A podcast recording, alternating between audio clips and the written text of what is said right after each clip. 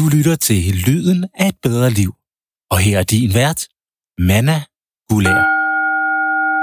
Så vil jeg sige velkommen til Lyden af et bedre liv, Cecilie Sund og Janus Kravrup Sørensen. Tak. I er jo øh, begge to forfattere, kan vi sige. Og, og det er mig, der sådan har, har indkaldt jer til en fælles samtale. Fordi I er aktuelle med en bog begge to.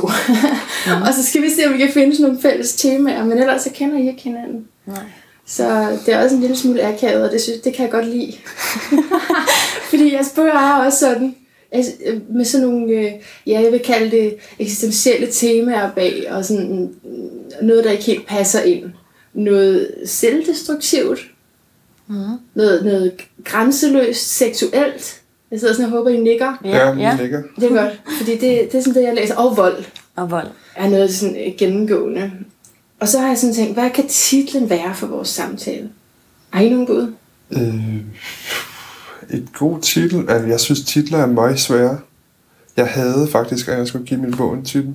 Det, Ja. I lang tid ville jeg helst køre uden titel.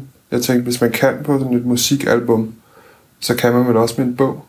Men det kan man ikke, fik jeg vide. Kan man godt køre uden titel på et musikalbum? Ja, der bliver til udgivet bare uden titel, ikke? så Nå. kommer det bare til at hedde bandets navn eller sådan Nå. Jamen, du, det er meget, den hedder Et dyr er en engel. Et dyr, en engel. Nå, et dyr, en engel. Jeg har læst titlen forkert. Et dyr, en engel. Nej, hvor sjovt. Jeg har hele tiden læst det, som om der står er. Et dyr er engel. Er en engel. Det er også en god Et dyr er en engel. Ja. Men, men det er ikke det, der står. Okay, et dyr, en engel. Nå, men det, det må du lige løfte sløret for. Det er jo det, du peger på i starten, det øh, eksistentielle. Ja. På den ene side har vi dyret, med, som er betinget af signalstoffer og, og automatreflekser. Og så har vi englen på den anden side, som er 100% fornuft. Det har vi lært af Immanuel Kant. Ikke? Og så derimellem står mennesket. Og er lidt af det hele. Og, derfor mere interessant end både dyret og englen. Og beskæftige sig med, synes jeg. Det og generelt, ikke? Altså, der er, jo ikke, der er jo ikke noget, der ikke handler om mennesker. Altså, hvis, hvis man bruger dyr i, i en eller anden fortælling, så får de jo altid menneskelige egenskaber. Fordi det er fanget i det der krydsfelt. Mm. Så er det også sådan mellem, øh, altså, ja, en dyr og en engel. Der er også noget, noget spirituelt i det e- englemæssige der, eller hvad?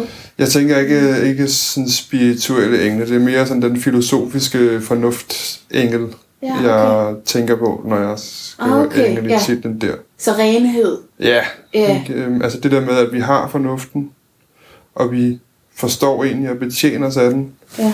men alligevel kan vi ikke. Vi kan ikke betjene os den fornuft der. Ikke, øhm, ikke det store billede i hvert fald. Nej. Vi kommer altid til at handle i affekt Ja. På vores følelser. på vores følelser. Ja.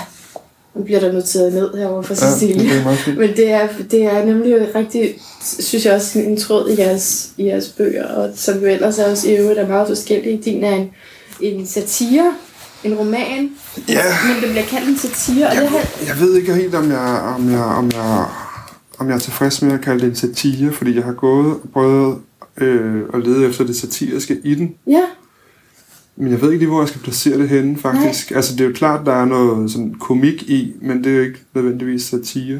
nej, for det der jeg læste, så tænker jeg, jamen, det, er også, det, er jo, det er jo mere drama, eller det er sådan, Ja.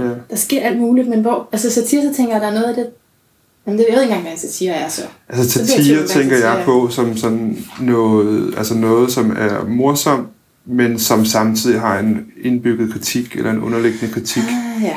Og jeg, jeg har overhovedet ikke på noget tidspunkt prøvet at skrive den som en kritik af noget. Den der. Lige netop den der. Så jeg, jeg, tror, jeg er egentlig ikke sikker på, at jeg ville kalde det en satire, hvis jeg skulle gøre det forfra.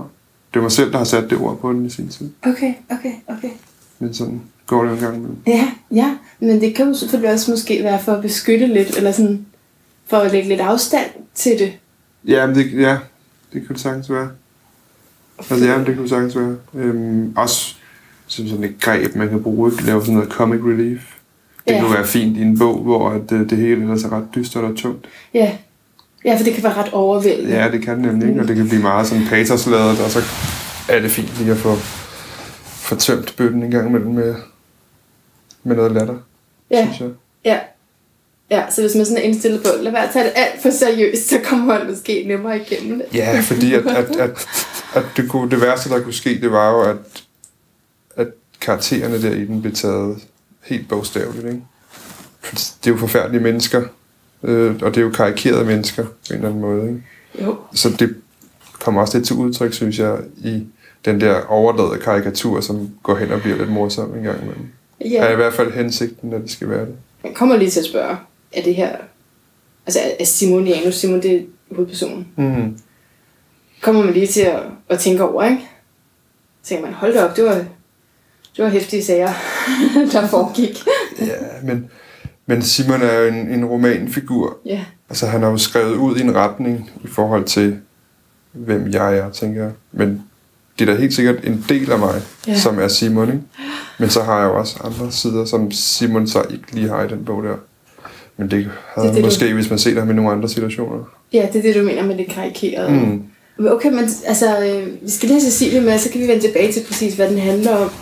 Øh, jeg vil ikke Cecilie, om vi kunne starte med, at du måske læste noget op. Ja. Kunne vi det? Fordi øh, en titel, jeg havde tænkt på, var Det frie fald Ja. som menneske. Altså der, hvor man ikke har styr på det, fordi det er sådan...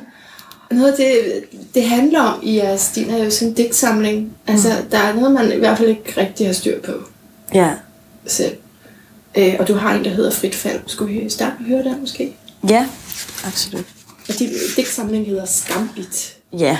På næseroden er støvet fast inventar. For jeg ligger i dvale i mine følelser for dig. 100% bipolar, siger du, når du vil have, jeg går væk.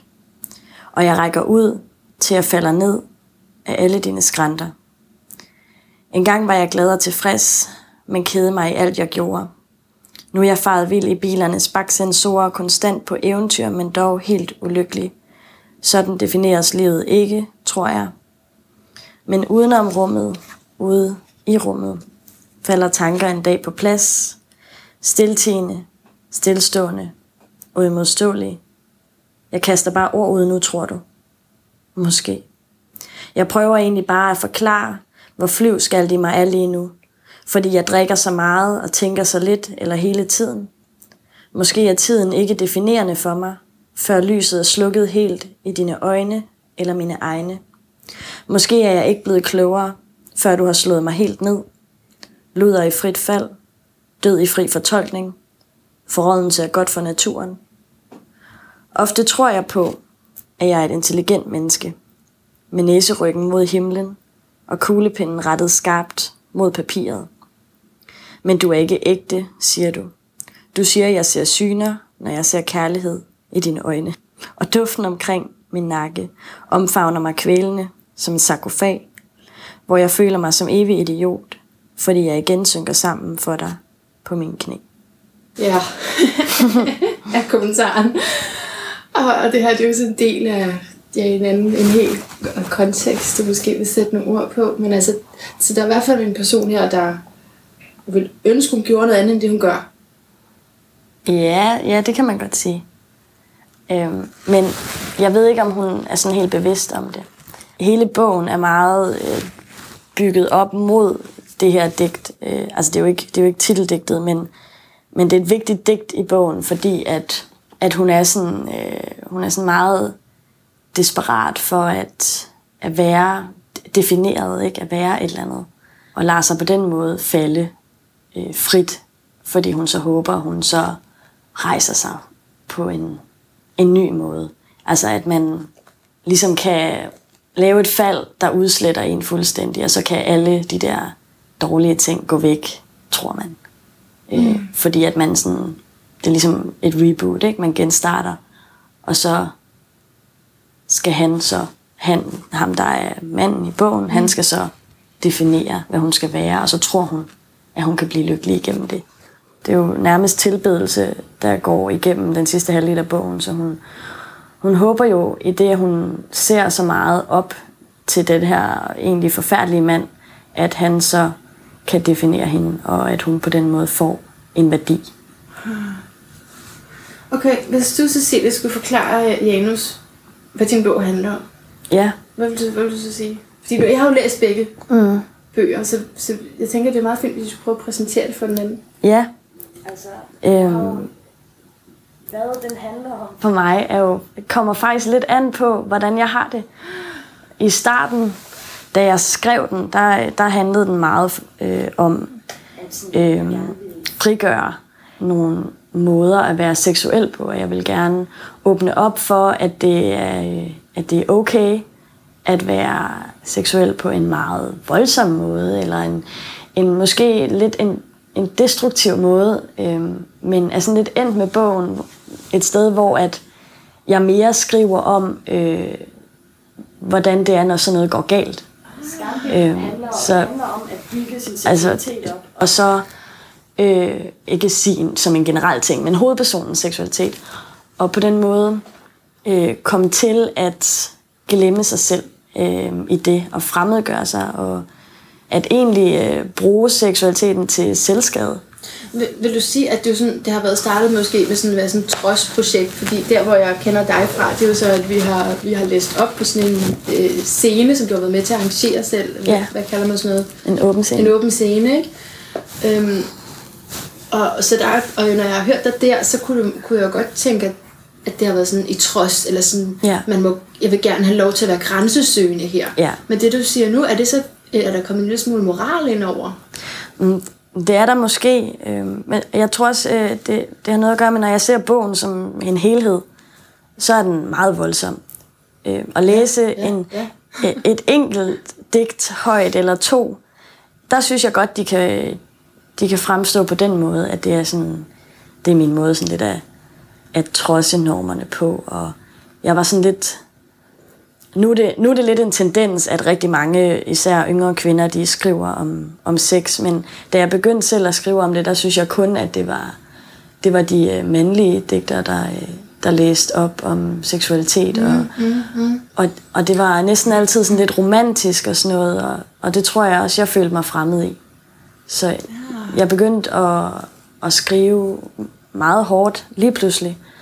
Jeg har altid skrevet meget om, om sådan kærlighed og forelskelse og det hårde i det. Ja. Øhm, men jeg synes, det var interessant at, øh, at prøve at sætte noget fokus på, på det her, på sexen i sig selv. Ja. Ja, men det er, det er hårde emner, I begge to har med at gøre, og, og dystre og, og mørke og, og eksperimenterende. Og så det er også derfor, jeg har, jeg indkaldt jer sammen for at få lidt assistance. Fordi måske I bedre kan tale om det end mig. Altså jeg kan godt få sådan et øh, berøringsangst Ja. med det, og synes, det er svært at læse. Øh, fordi, øh, og det leder op til min næste spørgsmål, nemlig, for jeg tænker sådan, skal jeg fylde mig med det?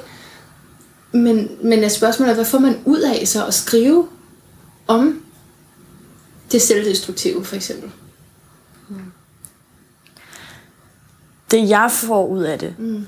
personligt, det er, at jeg, øh, jeg føler ligesom, at jeg kan finde en mening i at for eksempel at have det skidt. Altså at ikke at, ikke at det skal gøre det godt at have det skidt, men at jeg kan sige for eksempel, hvis jeg, øh, hvis jeg nu har haft en frygtelig oplevelse, øh, så kan jeg jo prøve at komme videre. Øh, men nogle gange er det rigtig svært.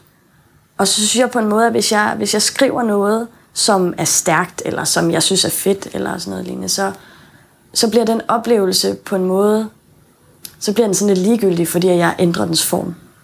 Ha, At jeg gør den til, til et, et værk, ha. i stedet for, så kan jeg ligesom træde væk fra den på den måde. Så over i det der med at karikere noget, mm. og gøre det mere ekstremt. Ja, Så fordi du har ikke været igennem alt det, der sker i bogen. Altså, bogstaveligt talt. Går man ud fra, at du svarer ikke. Nej, det er fint nok. Men, men fordi det er virkelig nogle stærke scener, man tænker, stakkels pige og, og, og, og de ting, der sker. Men, men så er det måske i virkeligheden altså følelser, som er ekspanderet til den form for poesi. Ja, ja. Og Jeg, grunden til, at jeg ikke svarede, det fordi jeg, sy, øhm, jeg synes det er også, det er en lidt sjov ting, at, at det bliver så vigtigt at, at Ja. definere, om hovedpersonen er, i sin egen, eller er, er, er sin egen forfatter, eller om forfatteren er sin egen hovedperson. Mm. Øhm, altså det, det kan jeg da godt være, eller det kan jeg da ikke være. Det er jo sådan set ligegyldigt. Det er jo kun, altså jeg er jo ligegyldig i forhold til værket. Det er jo bare værket, der er. Okay, sådan har du det. Ja, Okay, det, du er ligegyldig i forhold til værket. Det er jo, altså Ja. enten, vi kan godt, så, vi kan snakke om mig, eller vi Ja. kan snakke om bogen, Ja. øh, men jeg kan ikke, jeg kan ikke snakke om mig i bogen. Nej, fint, gør.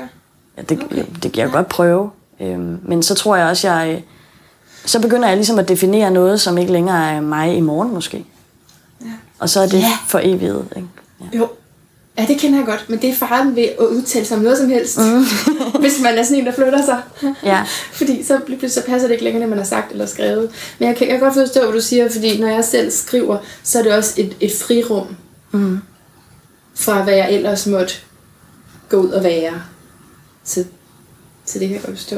Janus, hvis du skulle forklare Cecilie, hvad et dyr, en engel handler om. Jeg skal ikke sende forkert, forkert ord ind i den titel. Hvad, hvad vil du så sige til? Jamen, altså... Jeg kunne sige meget det samme. Øh, Jeg hæftede mig med det der, jeg ved ikke, om det var den præcise formulering, men det der med at lade sig skabe af andre, mm. øhm, det, det, det går også igen i, i min bog rigtig meget.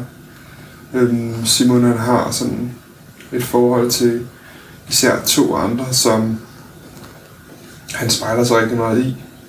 Øhm, og bogen handler så om hans vej ind igennem det, om, og måske også ud igennem, eller i hvert fald ind i et eller andet andet. Ikke? Der er faktisk noget, jeg har tænkt på i, i forhold til, sådan, hvad der sker. Af, af, hvor lang tid han øh, strækker den her så over? Altså, sådan selve, der er jo hovedsporet, der foregår på. Bornholm, det strækker sig over en, en uges tid. Det var nemlig det, jeg tænkte. Jeg tænkte, det var vildt, hvad der kan ske på en uge. Ja, jamen, der sker meget på Bornholm. Ja, der sker meget på Bornholm. Men så er der jo så også øh, flashbacks, som går, Ja. jeg mener, to-tre år tilbage i tiden. ja, ja, ja.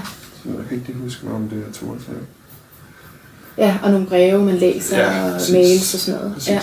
Men den er tæt i sådan selve handlingssporet på Bornholm der. ja. Mås- måske har du lyst til at læse noget op Ja, fra din bestemt, bog. Bestemt. Så er vi hen mod sidste del af bogen, hvor at øhm, vores hovedperson her, han, han er ved at, at komme igennem hele det der øh, med at, at spejle sig så meget. Det har været et langt proces, som også har startet inden den her uge, men så er den ligesom kulmineret her. Ikke? Mm. Nu står han sådan på vippen, og så går han og tænker lidt for sig selv. Hele forløbet fra jeg mødte Emil på studiet og frem til nu har peget hen mod dette øjeblik. Protagonistens rejse mod vendepunktet i en klassisk opbygget dannelsesroman.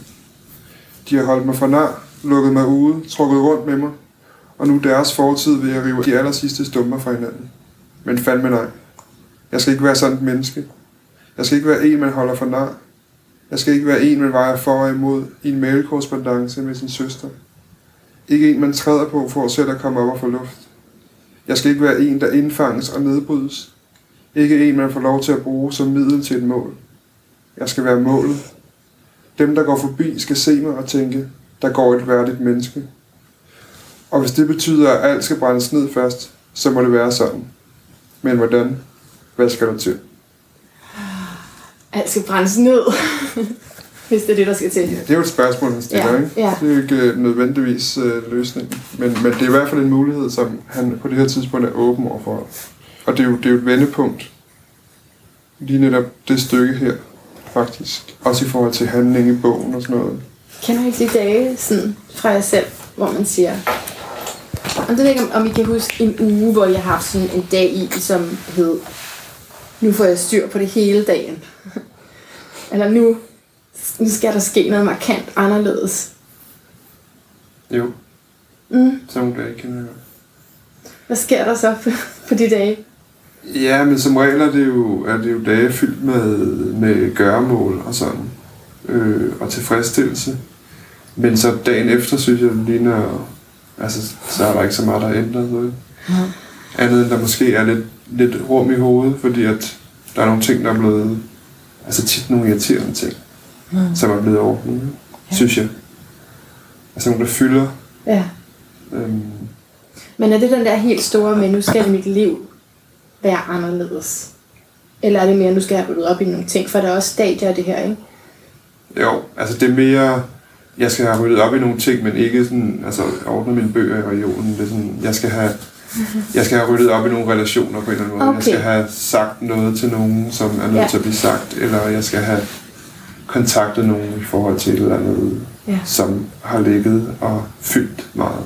Ja, Altså, Ja. den kender jeg, ikke? ja.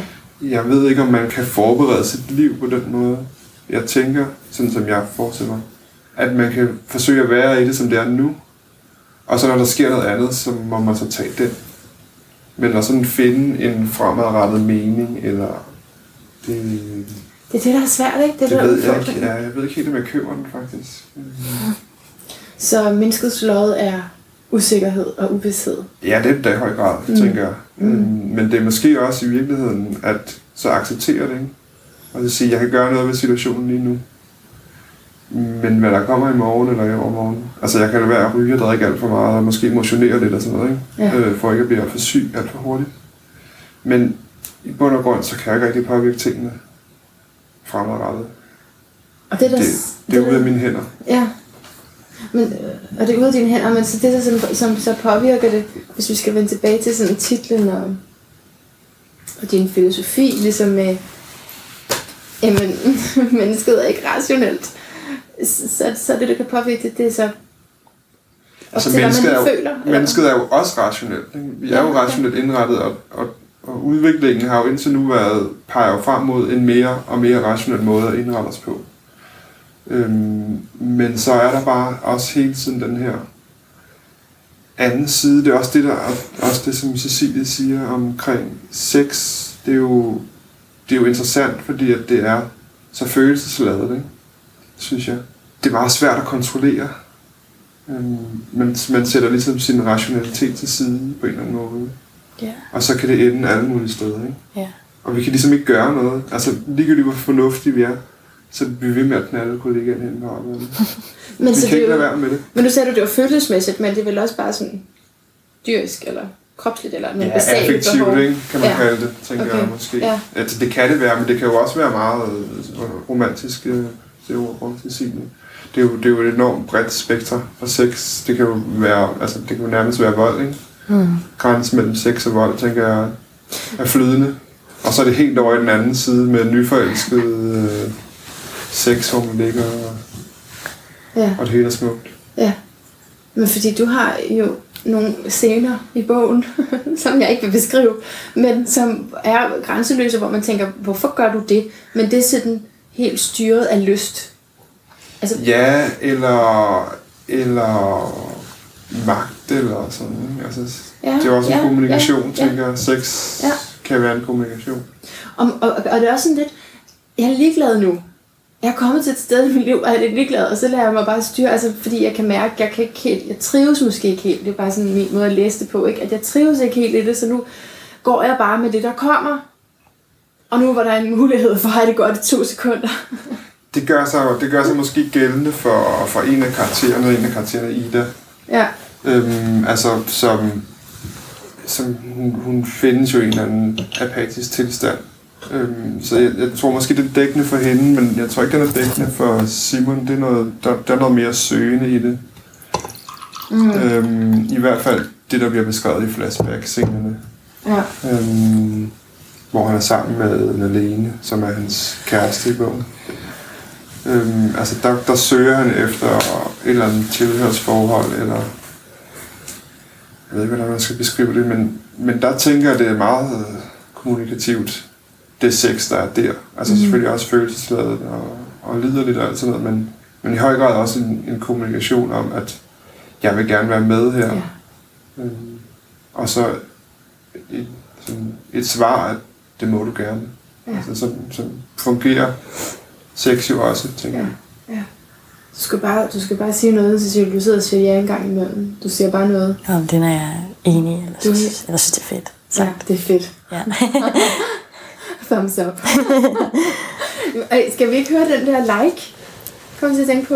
Og det, like og desperation er nogle, jeg i hvert fald gerne vil høre fra din. Begge to. Jeg ved, det er fordi... Ja, Sammen? ja det, det bryder det lidt med... Nej. Alt godt. Altså, ja, jeg prøver i hvert fald at komme ind til det her sådan desperate, og hvor vi sådan har, har brug for hinanden på en lidt ærgerlig måde. Altså, men det er jo så blandet sammen med nogle helt almindelige behov. Ja.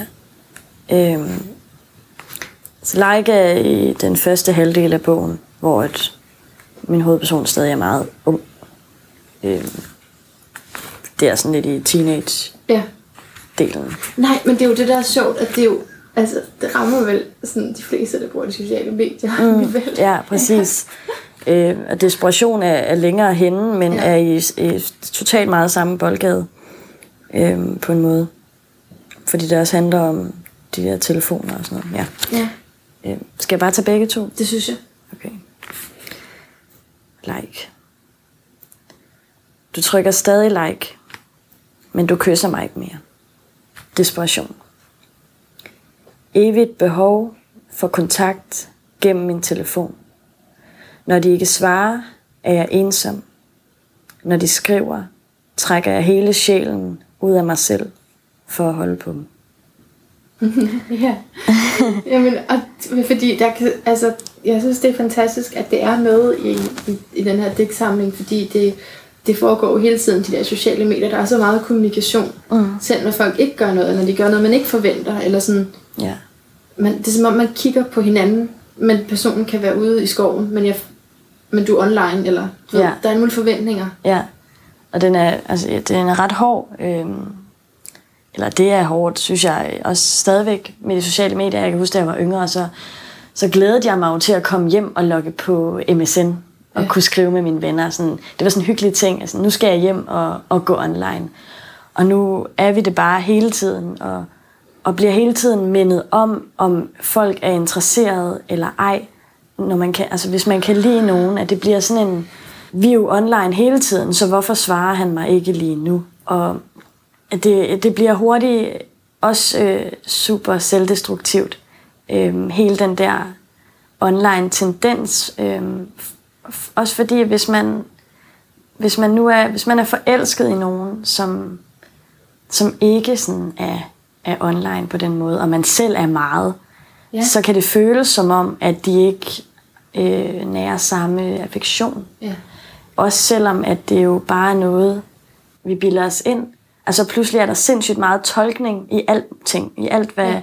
hvad folk gør. Ikke? At vi, I folkeskolen der var alle så mega sure, når de skulle analysere og fortolke noget, ikke? men vi laver bare ikke andet altså, end i de, alle de her ting. Oh, øhm, er det rigtigt? Og, og min hovedperson øhm, er bare, har bare så meget sådan, desperation efter at blive bekræftet og føle sig vigtig, så, så, så det der er sådan en tekst, en lille bitte tekst, som like udtrykker meget, sådan, hvor, øh, hvor opmærksom hun er på ting, som ikke nødvendigvis betyder noget.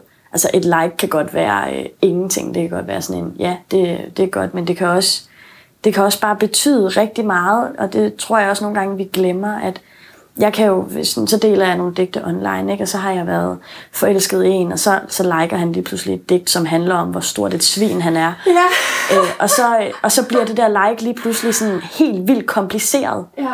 Øh, og hvad betyder det? Betyder det sådan, at han forstår, hvad han har gjort, eller er det mere sådan en, hvor er det fedt, du stadig skriver om, hvor nice øh, sindssyg jeg er? Altså sådan nogle ting.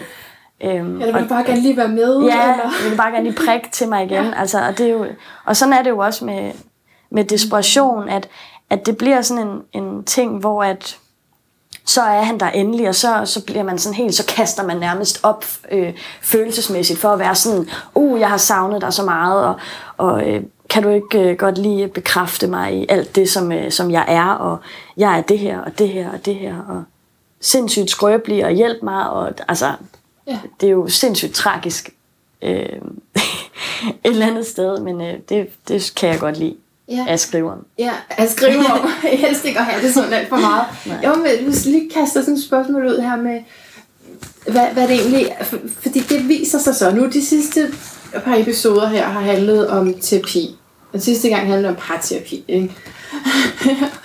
og, og, og der er sådan noget med, at at hvis vi ikke har helt fat i os selv, og sådan er helt sunde, så viser det sig meget hurtigt i sådan en, en parrelation, og en, i kærligheden, og hvad man vikler sig ud i mm. for relationer.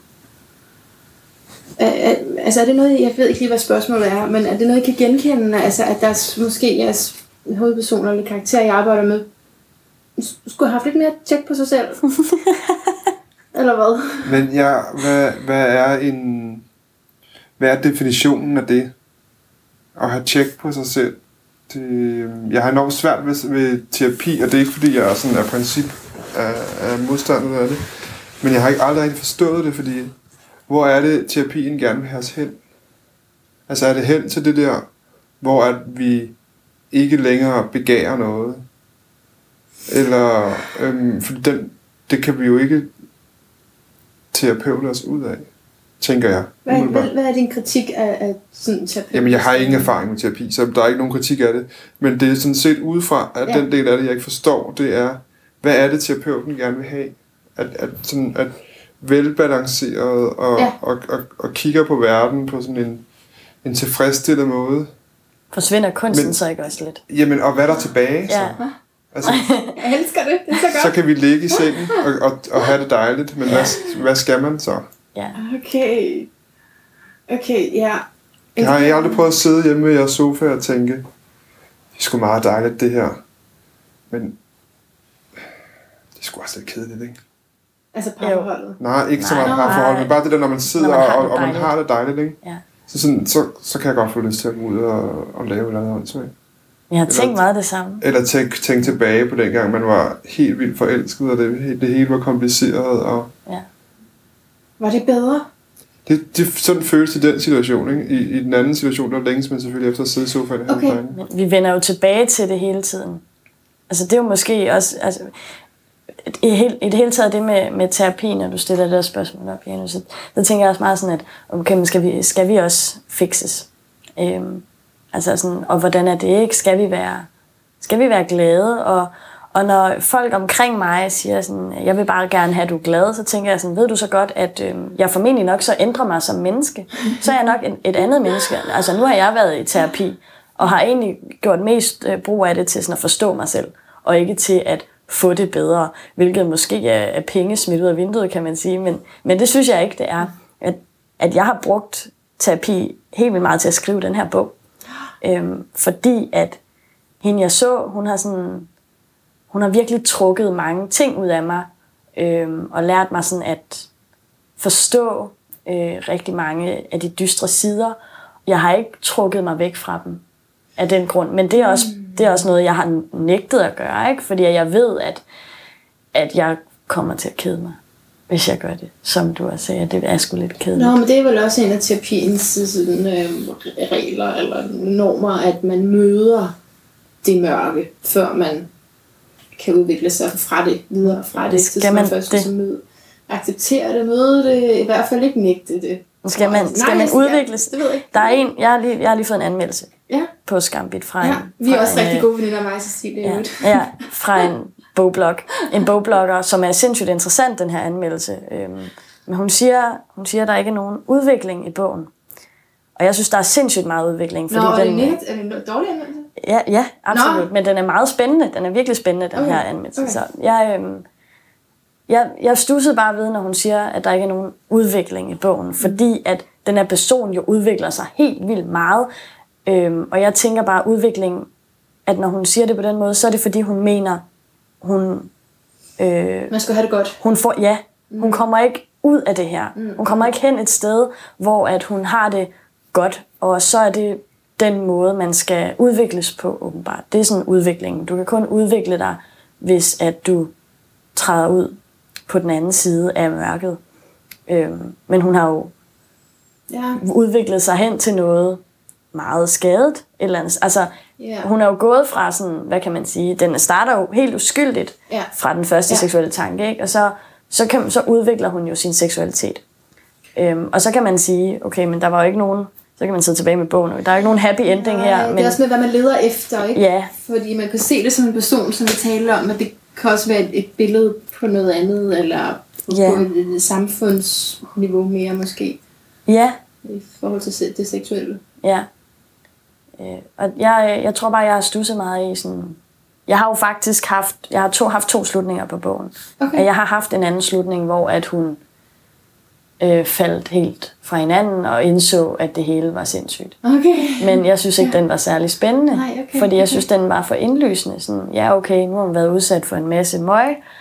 Øh, nu skal hun se, at hun skal træde ud af det her Ja. øh, overgreb, som det faktisk i høj grad er. Mm. Øh, men det, der er med det, altså det er, at, at folk, som er under øh, sådan et menneske, som er styret af en, der er manipulerende, de kan jo ikke, de kan jo ikke se, at de er det. Og hvordan skal de så komme, altså indse, at det er forkert? Altså, de sådan, det hele handler om, at de tror, at de gør noget forkert. Der skal, så skal der være sådan et, et drastisk vendepunkt. Ja, ja.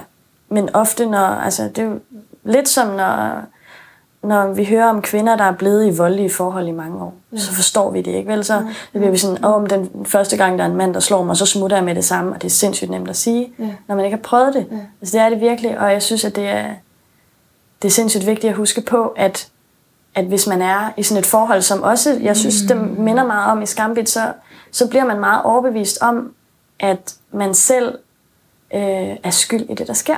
Og at man fortjener det, eller at man øh, lige om lidt, lige om lidt så, så kommer den der, den der nærhed eller kærlighed, som man håber sådan på. Mm. Man tror, hvis jeg nu bare lader det her ske, nu har han en dårlig dag, eller hvis jeg bare lader det her ske, eller gør det her for ham, så bliver jeg anerkendt. At det er, det er sgu ikke simpelt, vel? Altså at, at træde ud af noget usundt. Nej. Og derfor synes jeg heller ikke, at, at det her unge menneske, som er i den her bog, bare kan gøre det. Nej. Øhm, og, og, det er der flere grunde til, fordi man, man bliver viklet ind i det. Og parterapeuten, jeg talte med i sidste episode, havde jo også den her holdning med at blive sammen. Gå igennem det sammen. Mm. Øh, og der har jeg sådan i efterreflektionen også tænkt på, også i mit eget liv, men også sådan, at øh, hvad vil det sige at gå igennem noget sammen? Vil det sige at, at blive ved med at skændes? Eller hvad?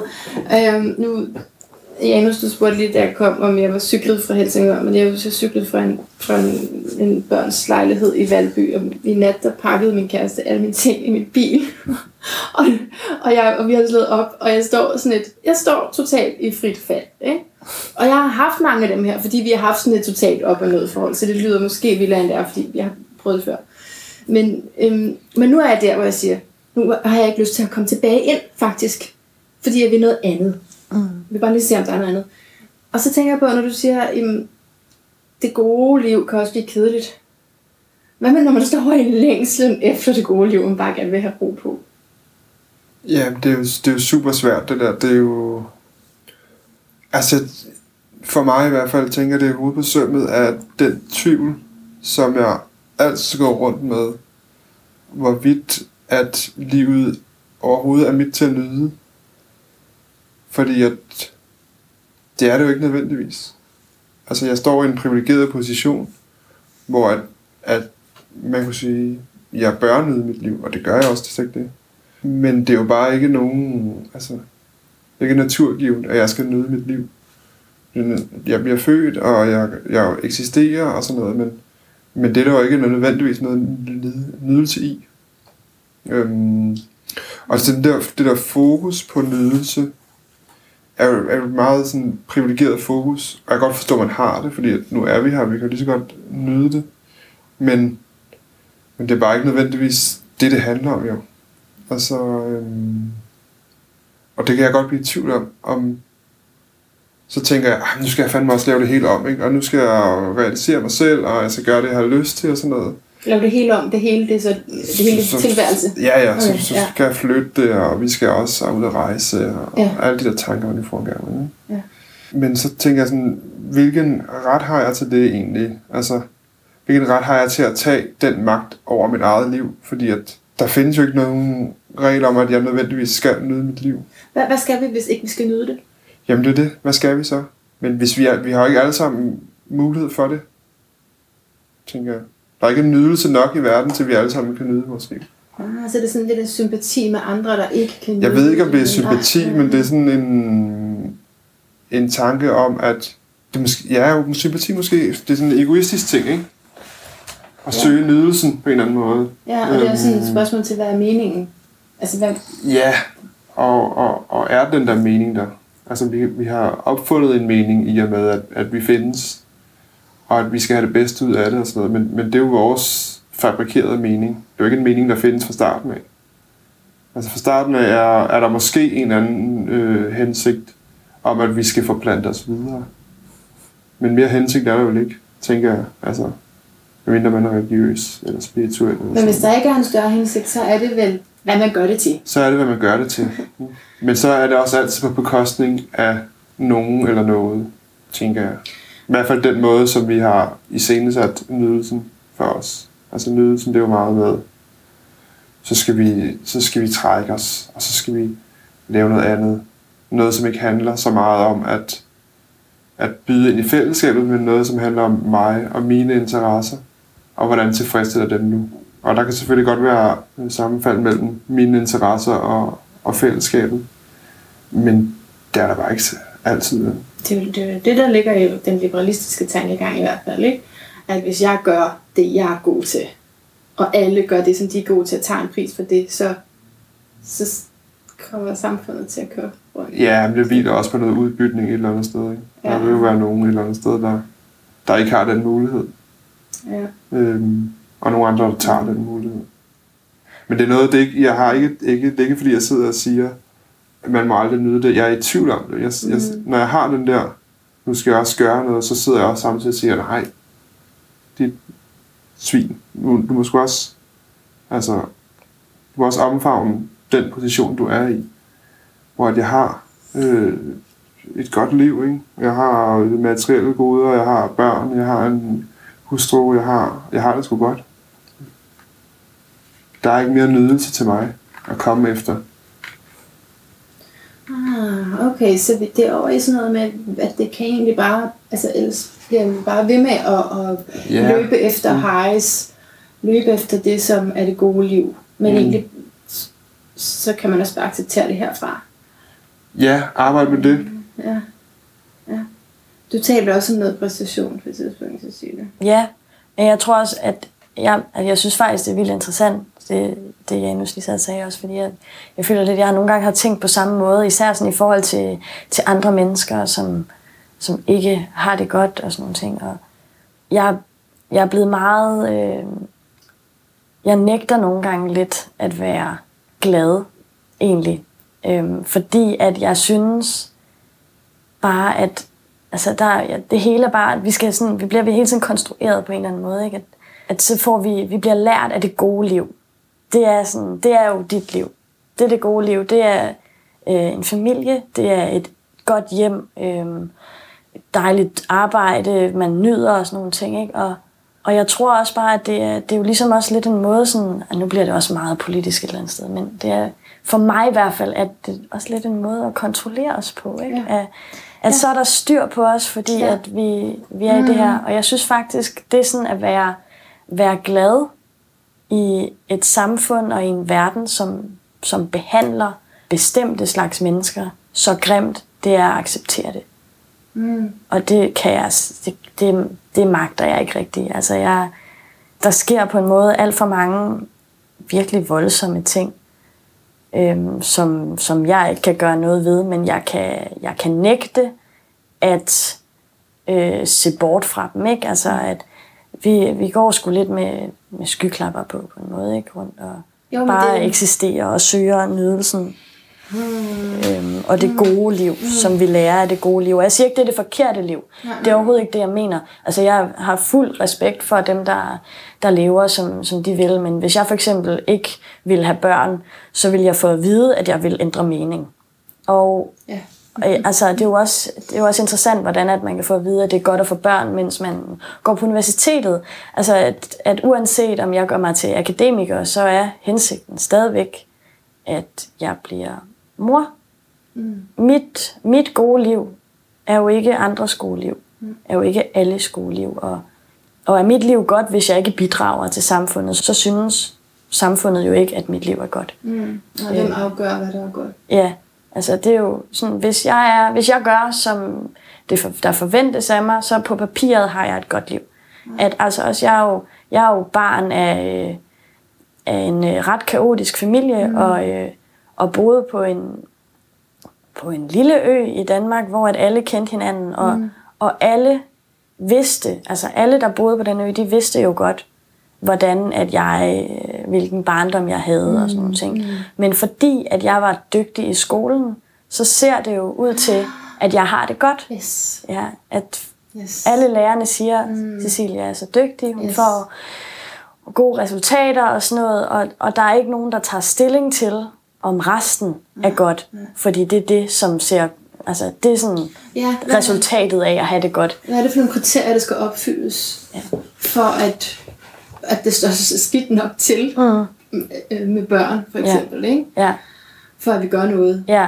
Så, altså min lille søster, som var meget øh, udfarende som barn, og helt vildt svær at få styr på, der blev jo altså, med det samme gjort opmærksom på, at hun havde det skidt. Mm. Øhm, fordi vi reagerede forskelligt Mm. på øh, den måde, vi levede på. Øh, og det synes jeg er ret interessant egentlig, men jeg synes også, det Ja. siger meget om samfundet. Det siger meget om, hvad, hvad for en rettesnor, ikke? hvad er det, vi skal rette os ind under, og der tror jeg, at du har ret i, at, at arbejdsmarkedet er en medspiller, ikke? Mhm. Altså, øh, øh, fordi så længe vi kan det, køber I ind på den der filosofiske tanke med, jeg ved ikke, jeg ved ikke om det er en filosofisk tanke, eller hvor den kommer fra, men at, at vi har et arbejde for at flygte fra fortvivlelsen og desperationen. Har I hørt den før? Ellers er det fordi, jeg gengiver den rigtig dårligt. Jeg tror ikke, jeg har hørt den før.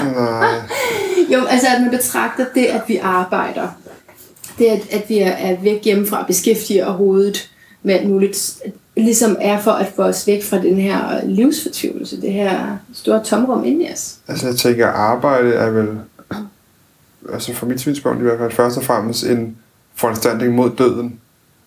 Altså hvis, vi ikke, hvis der ikke var nogen, der arbejdede, så var der heller ikke nogen, der ville overleve jo. Så, på den måde, at, at tænker, at det er en nødvendighed, og så har vi så indrettet os på en måde, hvor at, at vi laver en masse pseudo-arbejde. Mm. Det er jo så, hvad det er. Ikke? Det er jo sådan en fjollet indretning på en eller anden måde. Men jeg tænker, at der er en drift i os mod at være virksomme. Og det kan godt være, at det er den der flugt, du taler om. Ja, Men jeg, jeg tror, vi har meget svært ved at lade være. Ja, man kan ikke holde stillheden ud. Nej, og man, man altså, hvad, hvad, skulle, skulle man man gøre? hvad, hvad skulle man der? Ja. Ja, ja, Altså, ja, vi er jo virksomme ja. hele tiden.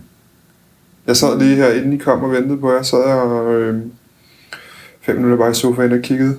Og der tænkte jeg over, det er jo, hvornår har jeg sidst gjort det? Mm. Bare sidde og kigget ud i luften. Ikke? Jeg vil altid sidde med en iPad, eller læse en bog, eller Ja.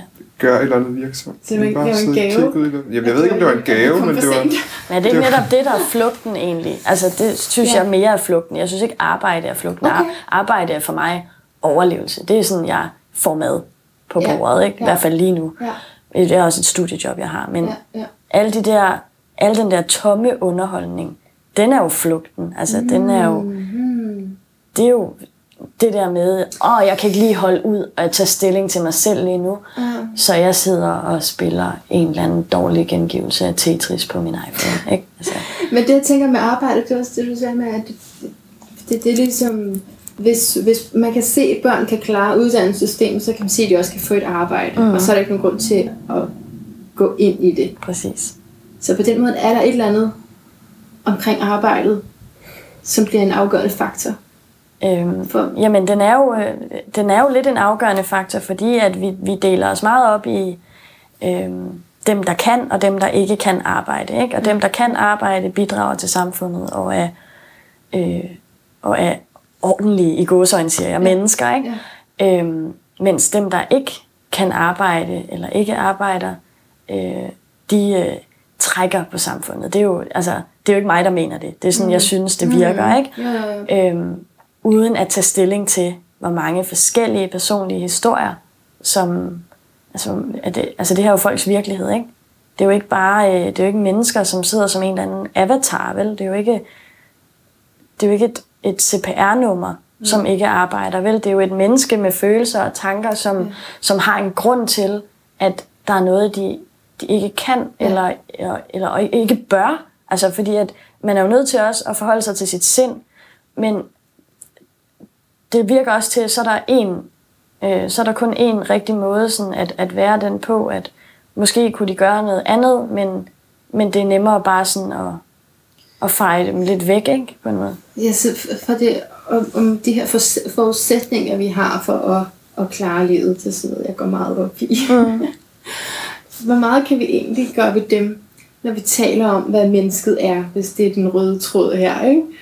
Hvad mennesket egentlig består af, og hvor træffer, hvad træffer mennesket valg ud fra.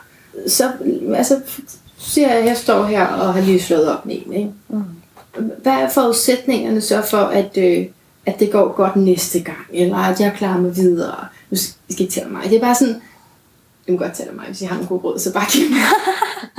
men, men jeg forstår I mit spørgsmål? Mm. Sådan, hvad er det egentlig, der, der styrer os? Der er nogle mennesker, som, som åndsynligt trækker på samfundet, men hvad er det så, der, der, der ligger bag, at om man gør det eller ikke gør det? Altså, jeg har længe haft en tanke om, om sådan ekstremer, men jeg synes, det har i hvert fald, det, også, det var mere, da jeg var yngre, måske lige nu er jeg på sådan en meget malig vej, ikke? Men der var yngre, der bevægede mit liv så meget tit ud i, i ekstremer, i den ene retning, ikke? Ja. Og så blev det ligesom for meget, og så, så måtte jeg trække mig fra det, og så bevægede jeg mig i en anden retning, og ramte nogle ekstremer i den retning. Og så med tiden er det så blevet mindre og mindre ekstremt. Jeg tænker måske, det er sådan lidt sådan et, sådan et, et, hvad hedder det, et pink flipper, flipperspil med kuglen der, der ryger rundt, ikke? Ja, Og vi ryger i alle mulige retninger, og så langsomt, så, så, så bliver ekstremerne mindre på en eller anden måde. Men, men om det er bevidst, det ved jeg ikke. Nej, det går det bare sådan sker helt naturligt. Det kan godt være, det sker naturligt, eller det sådan er, er, er, er, ubevidst, at man trækker sig fra nogle situationer, man før ville gå ind i, eller er bare fordi man ikke har energi til det længere. Det er jo også en, en, en stor, stor faktor. Ikke? Jo. Øhm, men jeg, jeg er i tvivl, og det er lige nu.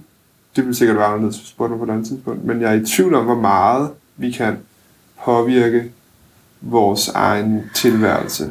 Det er jeg faktisk. Øhm, altså sådan fra starten af. Ikke? Det er jeg faktisk i tvivl om, det vil sige.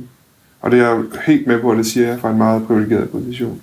Hvad tror du, øh, altså privilegeret, som i, jeg har fået lov til, jeg har haft tid til at tænke over det, Som eller hvad? i, at der er ikke noget, der er sådan...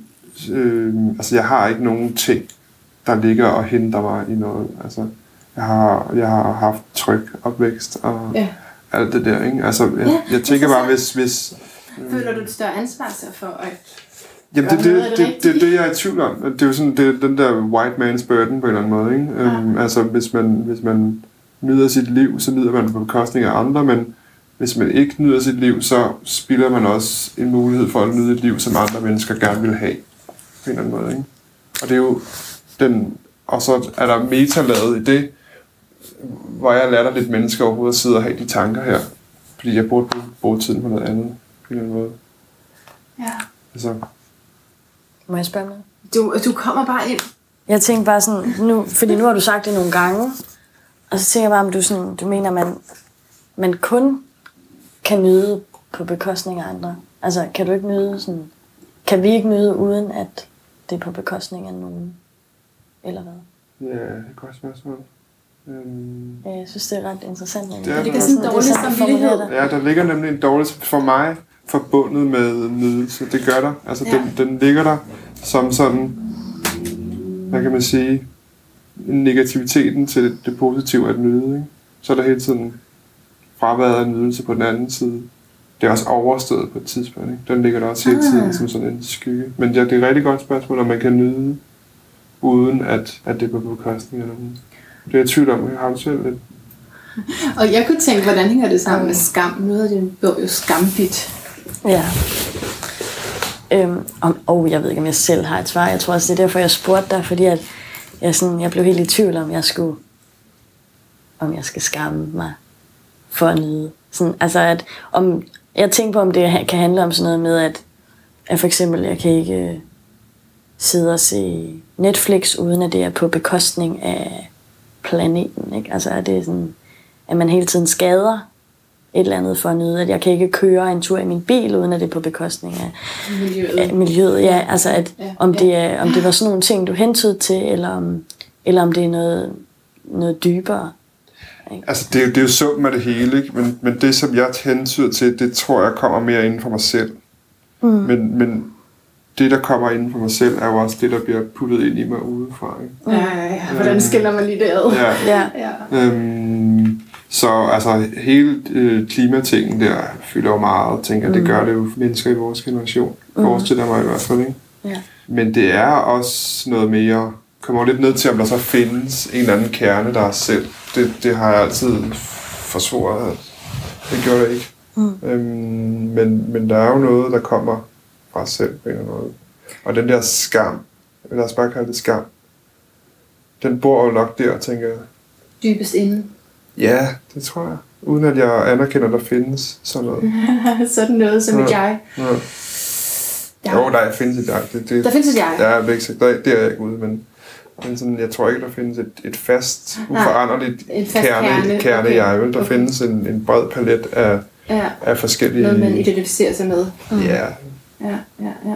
Så if, hvis vi taler om, om selvdestruktion, ikke? er det så noget af alle de her sådan, bevægelser inde i en, og må jeg nu nyde, og, og så er man i et forhold, hvor det er altså en, en smule dysfunktionel nydelse. Altså, er, er der noget af det, som leder tilbage til, jeg, jeg overgår ikke rigtig mig selv, og derfor kan jeg lige så godt altså, selvskade? Eller hvad? Oh. Er det fordi, der er en lille ligegyldighed over for sig selv? ja men jeg tror, vi for mit vedkommende er vi tilbage ved det der med, med spændet mellem det fornuftige og det affektive på en eller anden måde. Øhm, altså, hvorfor skulle man... Vi ved jo godt, hvad vi bør gøre alle sammen, for ikke at være selvskadende. Ikke? Altså, vi har jo redskaberne til det, sådan rent praktisk. Altså, behandle din krop ordentligt, så du bliver sund og sundt læme, altså, ikke? Og, og lade være at opsøge øh, alle mulige relationer, som du ved gør dig ked af det og sådan noget. Men vi gør det bare, gang på gang. Mm. Og hvorfor? Det er, jo, det er jo vildt fascinerende og interessant, Mm. hvorfor vi har den drift i os til at gøre det. Til at gøre ondt mod os selv?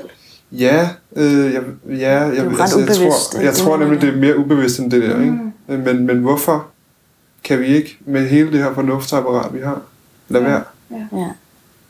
Det er som om, at det er sådan en, det er bare en, jeg tror, der er på en måde et, et slags håb om, altså hvis man går ind i sådan en relation med et menneske, der skader en, Mm. så tror jeg også bare, der er, der er et håb for, at de ikke gør det. Ikke? At Jo, man ved det godt jo. lidt, men man håber, at de ikke gør det. Og Ja. så, Vi så skal er igennem de, det sammen. Ja, ja, så noget. Og det er jo i virkeligheden uretfærdigt, ikke? Altså, at man, man forventer, at folk forandrer sig, og man så overhovedet stadig forelsket i dem, ikke? Altså, hvis man er forelsket. Altså, det er jo, det tror jeg jo faktisk ville forsvinde, sådan at vil min hovedperson overhovedet forelske sig, altså blive ved med at være vild med den her, den her mand, øh, hvis han behandlede hende pænt. Altså, så ville hun nok, så ville hun nok synes, at øh, det blev kedeligt. Så ville hun finde en anden en. Okay. Så og det, og det tror jeg virkelig. Jeg tror, at, der, at I taler at på en måde, I møder den her ondskab, eller har I bedre ord end ondskab? Fortvivlelse Ja. Det er fortvivlende. Eller bare tvivlende. Altså, ondskab er et sjovt udtryk, ikke? Altså, øhm, Er det jo er det ondt, hvis det, ikke Mørke, er, hvis, det, ja, hvis det ikke er med vilje? Altså, så, Ja, okay, men så i hvert fald sådan, den her nerve indeni, som får os til at gøre noget, vi ikke, sådan, som ikke er så godt for os, den møder I mere sådan face to face, end jeg måske gør i mit personlige liv. Hvor jeg siger, hvis der, hvis der kommer sådan noget, så slut. så sætter jeg en grænse, og så er der en skillelinje, og så er jeg over i noget andet. Hvorfor det måske kan være svært at læse de her ting, men samtidig mm. har det jo ikke været sådan, at jeg sidder- sidder- sidder der og, og rystet, mens det har jo netop været, grunden til, at jeg har blevet ved med at vende siderne, er jo fordi, det er noget, jeg kan genkende. Der er noget i mig, der kan genkende det her. Så det er, for at kunne skrive sådan her, er man nødt til at kunne være med det, i hvert fald i den tid, det tager at skrive det ned. det tror jeg.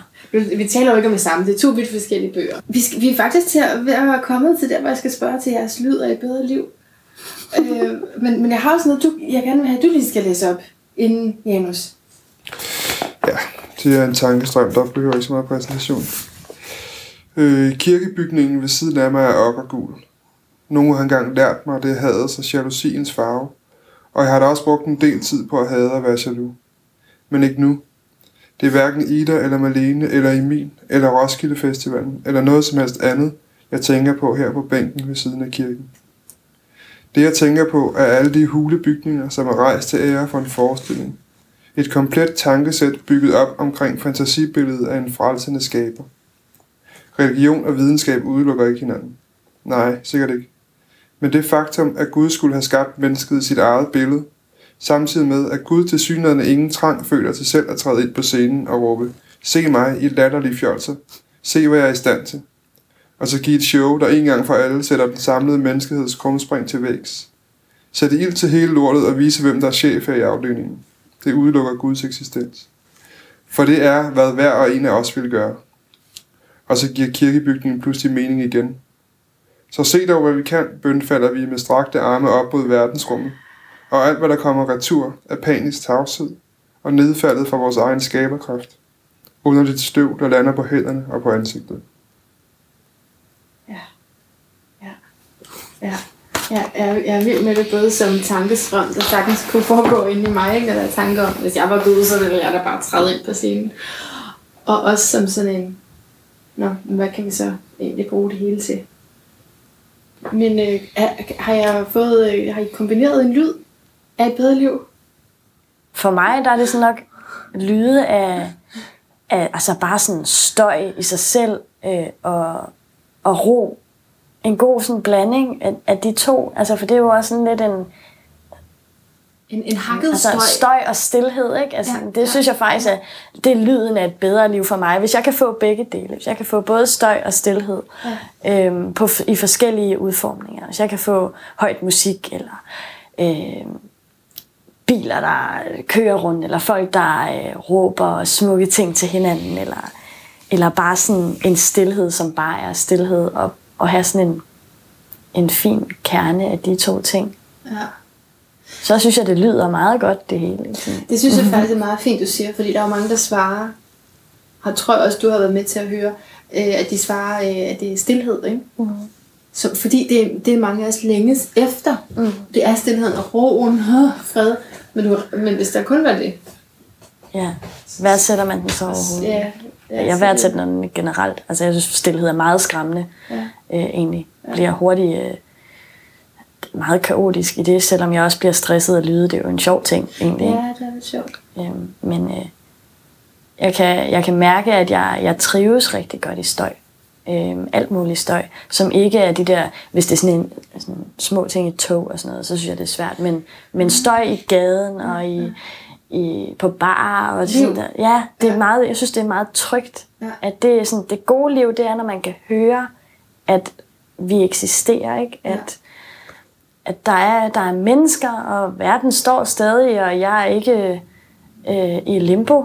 Mm. Altså, jeg, jeg kan høre, at der er nogen herude, at hvis jeg blev... Hvis jeg, hvis, jeg, hvis jeg skulle vælge imellem at blive blind, eller det ville jeg klart blive blind, fordi at der, Ja. det er her, at jeg Det ved... synes jeg også, så man kan høre min podcast. Ja, Det synes jeg. Ej, men, Lige præcis. Men, men, så, men så støj, og så pauser. ja, Eller muligheden for at trække sig fra ja, støjen. ja. Okay. Det godtager vi. Har du en lyd, Jens? Ja, men jeg har, altså, jeg har ikke en, jeg, jeg, jeg tænkte, at øh, jeg havde tænkt det som, at, at vi skulle fortælle om en lyd, som ligesom var lyden af det, det bedre liv. Lad os gøre det.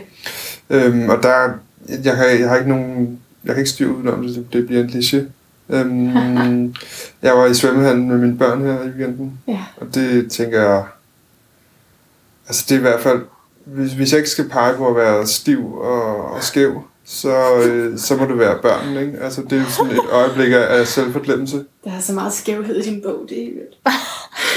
Nå, jamen, jeg tænker, det, det, er, jo, det er jo selvforglemmelsen, jeg, jeg tænker på her, Ja, øhm, når man står i den der situation. men det er faktisk interessant, støj kontra stillhed, fordi lige præcis den der situation i svømmehallen med børn, kunne også for mig overvælde mig helt vildt og give mig hovedpine. Og det gør det på andre tidspunkter. Jeg har også haft forfærdelige ture i svømmehallen, men lige den her i weekenden. Ikke? Den var god. Og det er egentlig ikke, fordi jeg sådan advokerer for, at, at, at det, det er bare lykkende for børn. Det, det, det gør jeg egentlig ikke. Det, det er jo 50 procent højst, hvis, hvis man skal... Du har også børn, ikke? Jo. Der er masser af, af, af ulykkelige stunder med børn også. Ja, ja, men lige ja. præcis det der, de fungerer sgu godt, altså. Ja, når de leger. Når de leger og er glade, og man er med til det, og så. Og man lige lever lidt igennem dem. Ja, Åh, det er godt. det er fint. Og mand, tusind tak, Cecilie Sund og Janus Gravlup Sørensen, for det her interview, samtale. Selv tak. Selv tak. Vi stopper ikke med det sagt tak.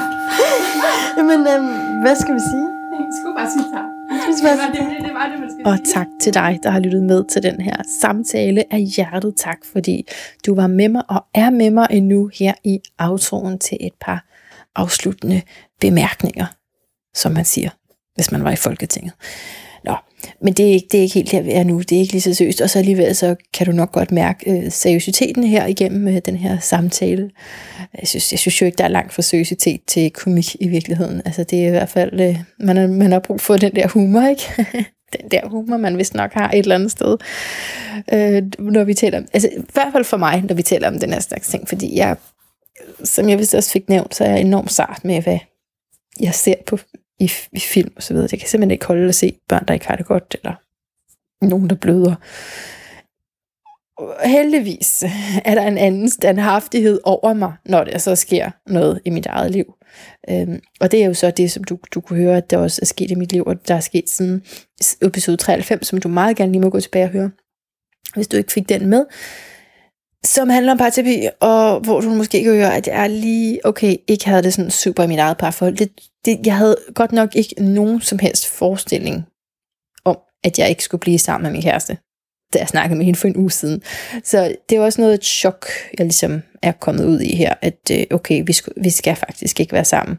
Det er en rigtig beslutning, en meget, meget rigtig beslutning, meget, meget rigtig beslutning. Det kan jeg mærke med alt, hvad jeg er. Det er så rigtigt. Øh, men derfor så øh, har den stadigvæk store øh, implikationer, ikke? Altså, fordi så har jeg ikke noget sted at bo. Mm, okay, så skal jeg lige, lige tjene nogle flere penge, for jeg skal bo i København til på mine børn. Og, og sådan, så lige pludselig så, så er det jo fra at gå på et sted sådan herude på kanten, fordi jeg i forvejen var et sted, hvor jeg var ved at finde ud af nogle ting, til at blive skubbet ud over. Sådan, jeg forestiller mig sådan et kraftigt vindstød, ikke? Og så, altså, det er jo som mig selv, der i virkeligheden er hoppet. Det er det jo nok. Altså, det er jo, vi må hellere holde os til, at der er fri vilje. Ikke? Men i hvert fald, så er det øh, uvidshed og usikkerhed, som, som måske også kan fremme trangen til at være selvdestruktiv, ikke? fordi vi ikke kan se længere frem, og det bilder vi os måske ind, vi gør ikke, vi har jo de perspektiver, vi har. Og det vil jeg så sige til dig, at det er derfor, jeg laver det, jeg gør med de her forskellige perspektiver. Altså lad os nu tale om det her liv. Lad os nu få forskellige livsanskuelser og forskellige input til, hvordan vi kan gøre tilværelsen. For netop ikke at blive fanget i, at jamen, så er alt håb ude for mig. En form for opgivenhed, en modløshed. Fordi den ligger lige for, for mig, når sådan noget her sker. Altså, og hvad er sådan noget her? En, en ting er jo at gå fra hinanden, og, man, og så ligesom, nå okay, vi havde planlagt, hvad vi skulle i december, og vi, og vi havde planlagt øh, sådan her om et par år, og, sådan noget, og så holder det ikke stik. Det er, hvad det er. Det, der så jo udspiller sig bagefter, det er, at du er nødt til at overleve, selvom at du ikke har dine, øh, du har ikke nogen som helst rytme måske, nu siger du, altså det er jo mig, jeg taler om, det kan være, det har været anderledes for dig, men hvis du fra en dag til den anden bliver boligløs, så er det højst sandsynligt noget, noget søvnløshed, der går ind der, fordi det, så er man bare ret presset, og, og det er ligesom, øh, det, det er svært at sove, hvis man ikke er hjemme og sådan noget. Ikke? Den har været for mig i hvert fald. Så jeg, jeg har haft nogle dage uden søvn og uden ordentlig mad, og, og det gør bare, at jeg ikke fungerer lige så godt. Og der var på et tidspunkt øh, i byen, hvor jeg skulle have taget et billede, fordi faktisk, det kan jeg godt lige nævne som en lille reklame, at øh, jeg er begyndt at, øh, at jeg ligger jo horoskoper. Jeg går rigtig meget på de her horoskoper. Ikke? Øhm, og det skal jeg til at gøre inde i, inde i København. Så vil hun lige tage et billede af mig, og så bare sådan, ikke i dag. Fordi, eller, vi gjorde det alligevel, men de så hæslige ud, fordi jeg har jo ikke, altså jeg havde ikke sovet, og ikke spist, og ikke lavet andet end at, og prøve at gentage positive affirmationer for mig selv. Alt er okay. Alt er okay. og bare sådan fornægte den indre stemme, der sagde, du kan lige så godt give op her. Spillet er ude, hvis man er lige så godt bare give op. Den prøvede ligesom at, og, ja, overdøve. Nå, men i hvert fald, så øh, hvis du er et sted, hvor du har det svært, og du er stok, så vil jeg sige to ting til dig. Det ene det er, det er jo det er nemmere for hver gang, man kommer derhen. Det er det faktisk. Altså, det er, jeg synes, det er nemmere for hver gang, man kommer derhen. Ja, det her, det lyder som om, ligesom når folk siger, at det er nemmere, når du får barn nummer to. Det vil jeg så sige, den er jeg ikke med på. Så derfor så jeg er åben for, at man også godt kan modsige mig her. det lyder sådan lidt, det er nemmere bare, fordi du har gjort det før. Ej, det er, altså, det, øh, det er heller ikke det, jeg mener. Jeg mener bare, du har nogle, noget at holde dig til, ikke? Du har nogle strategier, du har nogle øh, handlingsmuligheder, du har nogle erfaringer. Hvor sidste gang, der, der troede du måske virkelig, at, at der ikke var noget sted til dig, og du har erfaret før, ej okay, det kan godt blive godt igen. Det, det er nogenlunde godt igen. Måske blev det aldrig sådan helt godt igen. Men du kom der sådan nogenlunde, der er der sket noget progression, ikke også? Så det er helt sikkert, nemmere, helt sikkert nemmere at forestille sig, at det kan blive godt igen, hvis det på et tidspunkt er blevet godt igen førhen. Nå, den anden ting er, at et råd til, hvad man så gør herfra, ja, det er at tage det ene skridt, og lade det være ved det ene skridt, og ikke tænke, jamen hvad skal jeg, mit aller ypperste, jamen jeg skal kværne mit eget mel, for at det er sundt nok, eller altså, øh, prøv prøv her, det handler, hvis du bare kan finde noget, du kan spise i løbet af din dag, hvis du bare, hvis du bare sådan kan gøre en lille smule, så er det rigeligt, når du lige er i sådan en tilstand, hvor du lige har fået et chok, og hvor du lige skal rum på igen.